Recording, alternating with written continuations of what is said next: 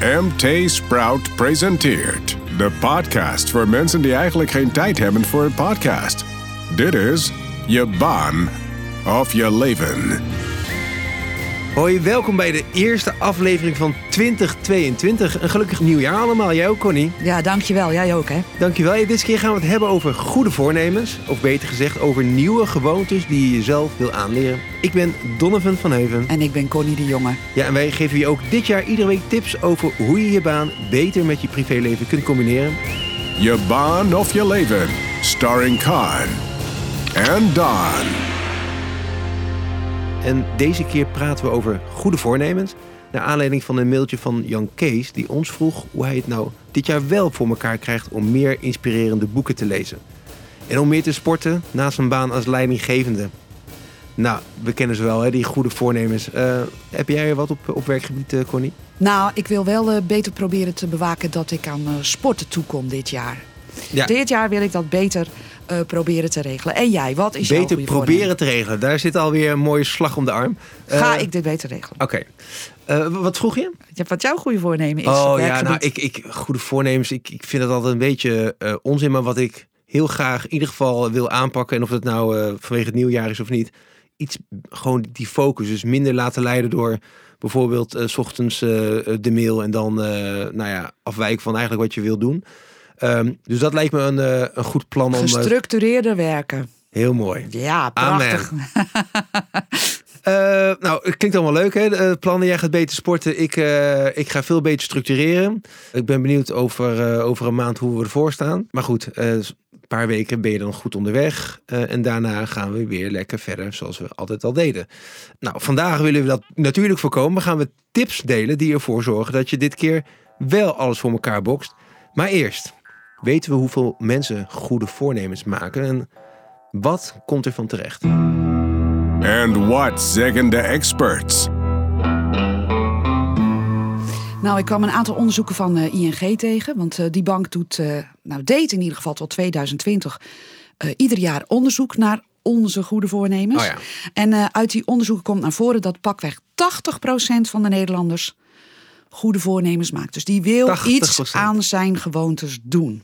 Vier op de vijf mensen die nieuwe gewoontes wil creëren. Want zo moet je het eigenlijk zien. Hè? Je probeert iets nieuws aan te leren. Ja, en eh, dit, dit vind ik leuk, maar misschien kom je er zo nog op terug. Hoeveel lukt het dan ook? Ja, dat ga ik straks vertellen. Ah, ik ga wordt- eerst vertellen, Oké, want dat vond ik zelf heel grappig wat ik tegenkwam.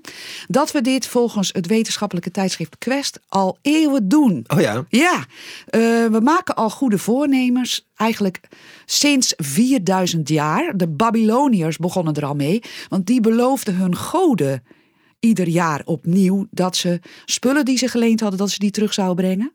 En dat ze hun schulden af zouden lossen. Dat hoorde daar bij het en dat ritueel. deed je bij, bij, bij elke start eh, van het jaar. Nieuw- nieuwe jaar. Ze dat. Ja, grappig, hè? Dit jaar ga ik het echt goed maken. Ja, zeker. Dus eh, ja, de, ik- we doen het al eeuwen. Oké, en eh, wat zijn nou de, de goede voornemens die we het vaakst maken? Waarschijnlijk afvallen met de excuus. We hebben coronakilo's. Nou, volgens ING, hè, datzelfde onderzoek, het laatste, eindigt afvallen tegenwoordig op plek 3. Oh, Ja, want op de eerste plek staat nu je minder druk maken. hey. Ja, en op de tweede meer sporten en bewegen. Dus ik ben, eh, nou, hoor daar dan bij. Voorheen stond afvallen stevast op nummer 1. Maar nu vinden we het dus belangrijker die werk-privé-balans. Ja. Minder druk maken ergens over. Wat ik verder tegenkwam, goede voornemens. eh, natuurlijk vaak ook eh, minder alcohol drinken. Dry January weer, dat, dat rukt Ja, op. ja. Rommel opruimen, dat is dan weer iets wat voortkomt uit corona. Want als mensen thuis werken, dan erger je je eerder eraan dat het een zootje om je heen is. Dat mensen daar niet tegen kunnen. Eh, ja, die tips. Connie, eh, je hebt wat tips opgezocht. En vooral ook voor jezelf. Ja. Ja, leuk, die, die goede voornemens. Maar hoe lang houden die nou vol? De overgrote meerderheid houdt het hooguit een paar weken vol. Oké. Ja, lekker hè. Niet voor niets kennen we Blue Monday. Ja, dat is dit keer in 2022, hè, dit jaar. 17 januari valt het op, Blue Monday. En dat noemen ze dus een beetje Blue Monday omdat het hopeloos weer is over het algemeen. Maar ook omdat dan pakweg 90% van de mensen zijn goede voornemens alweer eh, ja, in de prullenbak heeft eh, zien verdwijnen. Het bijltje erbij heeft neergegooid, niet heeft volgehouden. En, en daarom hebben we het eh, hier dus ook over. Dus Ja, leuk van die nu voor de, moeten we het die gewoonte veranderen. Weet je, maar goed. Precies. Wat ik ook nog nog wel grappig vind om even te zeggen, dit weten we zo goed, omdat Strava, hè, je kent die, eh, die Ja, hardloop- ja, en die fietsapp, die heeft dit eh, aangetoond door de gegevens van miljoenen gebruikers te bekijken in 2018 en 2019. En zij hadden het dus niet over Blue Monday, maar over Quitters Day.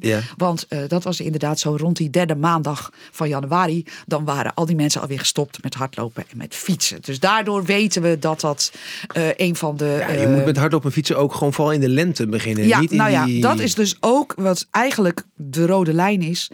1 januari is een hele slechte dag om goede voornemens te beginnen. Je kunt een heleboel goede voornemens veel beter volhouden later in het jaar. Dus eigenlijk zijn we met z'n allen crazy dat dit wordt vastgekoppeld aan het nieuwe jaar. Moeten dat is we- al een belangrijke tip. Doe het op een ander moment. Maar goed, dit Wanneer is, is het eh, ook weer Chinees nieuwjaar? Is dat, geen idee, weet ik niet uit mijn hoofd. Misschien moeten we dat dan maar aan, eh, aan gaan houden. Ja, nou ja, maar in Nou. ieder geval, hè, die, die lijnen, meer sporten. Dat is inderdaad wat je zegt, veel makkelijker in de lente en in de zomer dan 1 januari. Want het weer zit allemaal niet mee. De dagen zijn kort.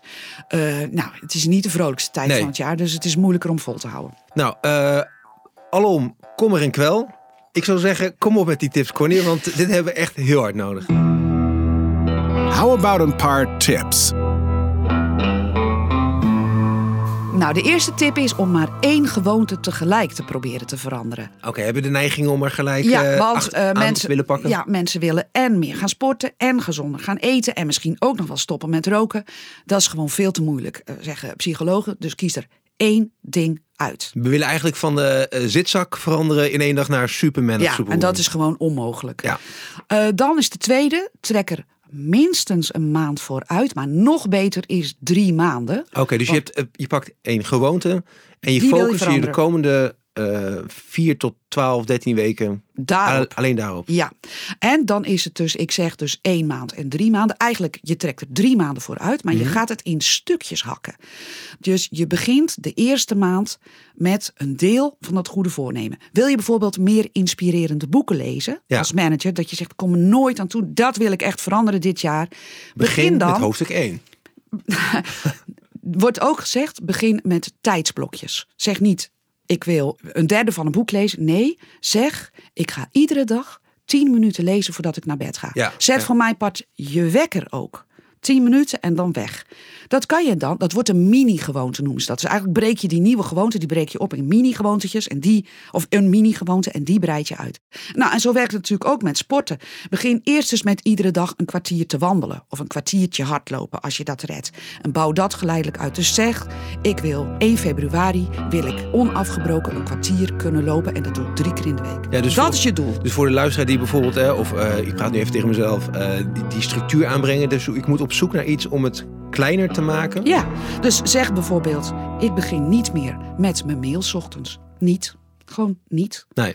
Ehm, en dat hou je dan een maand vol. En dan kun je daarna zeggen, ehm, ik eh, ehm, begin het eerste uur van de dag altijd met projectmatig iets, iets lange termijnachtigs. Dan heb ik daar mijn hoofd helemaal fris voor. Daar begin ik mee. En pas daarna ga ik allerlei calls doen. Ja. Is het ook niet gewoon een kwestie van eh, motivatie? Alleen de mensen die echt super gemotiveerd zijn, die houden het vol? Nee. Niet? Eh, nee, eh, Roos Vonk, hoogleraar sociale psychologie aan de Radboud Universiteit in Nijmegen, die zegt dat is echt niet waar. Zij zegt. Je goede voornemen volhouden, een nieuwe gewoonte inslijpen, heeft alles te maken met of je een goed plan hebt gemaakt van tevoren.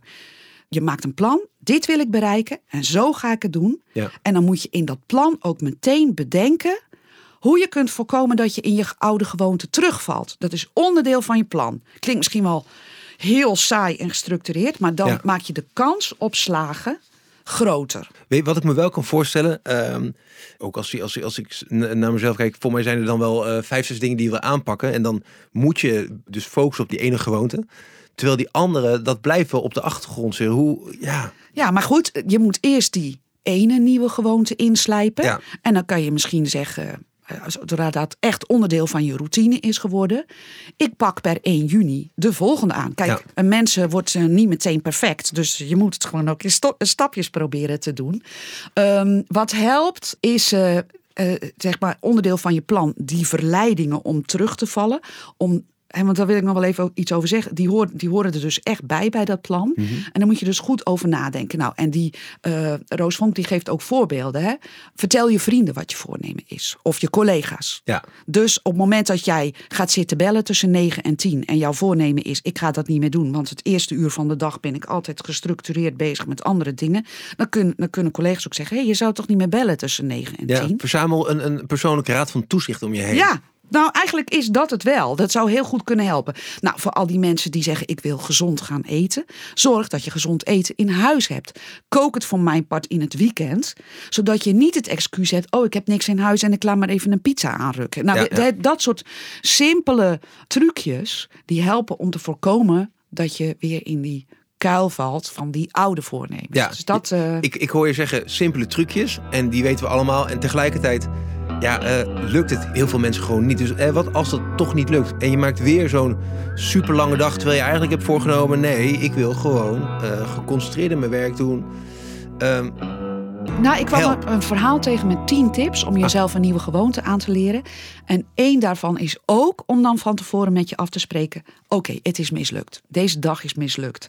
Dan kan je eh, met jezelf afspreken wat de straf is die daarop staat. oh, Ja, bijvoorbeeld zelfkastijding. zelfkastijding. Nou ja, sportschool niet gered. Hele simpele. Standaard. Drie kwartier wandelen die avond ter compensatie voordat je naar bed gaat. Ik noem maar wat. Nou, dat vraagt behoorlijk wat discipline natuurlijk. Ja, maar realiseer je, op een gegeven moment worden dingen toch een nieuwe gewoonte. Als je jezelf iedere keer maar weer terugschopt van hé, hey, dit was mijn plan. En het is vandaag niet gelukt. Maar ik ga het morgen toch weer goed doen. En ik heb, dus dat is straf op en dat ga ik doen.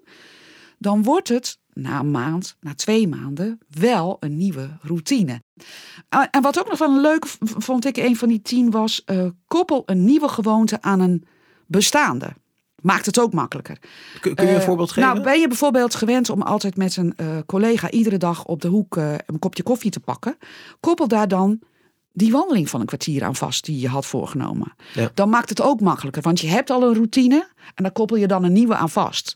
Nou ja, en, en wat ook heel goed is, zet voor jezelf vast met een kruisen in je agenda. Na een maand wil ik daar staan. Meet dan ook waar je staat.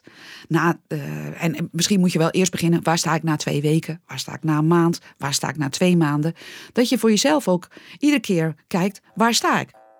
Maar oké, eh, klinkt allemaal heel goed. Wat is wat jou betreft nou de beste tip om die nieuwe gewoonte wel vast te houden? And what is the million dollar tip? Ja, ik, ik- wat bij mij werkt en wat ik toch volgens mij ook eh, de beste tip vind voor iedereen is jezelf belonen voor wat je bereikt. Ja, dus huppakee, vandaag eh, eh, goed gestructureerd te werk gegaan. Trek die fles wijn open. Nee, ja, nou ja, dat lijkt me een beetje een grote beloning. Maar kijk, je kunt wel zeggen, maar ja, je moet natuurlijk ook niet overdrijven. Je hebt twee weken lang het gered om eh, eh, heel gestructureerd te werken. En je niet te laten leven door die WhatsAppjes en die mailtjes en die telefoontjes. Maar je hebt iedere dag minstens een uur 's ochtends eh, heel gestructureerd aan een toekomstplan of zo gewerkt. Dat, Je hebt dat gered. Dan kan je natuurlijk wel zeggen van, ik heb een biertje verdiend. Of inderdaad die fles wijn. Of nou, sporters, een nieuwe yoga-outfit. Of eh, eh, een sporthorloge. Misschien best wel groot. Klinkt wel beter dan die zelfkastijding die we eerder... Zeker, dus het is, het is zelfkastijding aan de ene kant. En aan de andere kant jezelf ook belonen als het lukt. Eigenlijk is dat de gouden tip. Tot zover deze aflevering van Je Baan of Je Leven. Jan Kees, dankjewel voor je mail. Eh, hopelijk heb jij iets aan onze tips. En hopelijk hebben wij dat ook, eh, Connie. Ja, dat hoop ik ook. Hey, heb jij nou ook een vraag of een kwestie die je graag eens behandeld zou zien? Mail dan ook naar Je Baan of Je Leven. Allemaal aan elkaar. at mtsprout.nl. Tot de volgende keer. Tot dan. Dit was Je Baan of Je Leven. Een podcast van MT Sprout in samenwerking met voicebooking.com. Voor meer afleveringen klik op volgen in je favoriete podcast app. Heb je zelf een onderwerp waar we over moeten praten? Mail dan naar je baan of je leven at mtsprout.nl. Till next time, you better listen.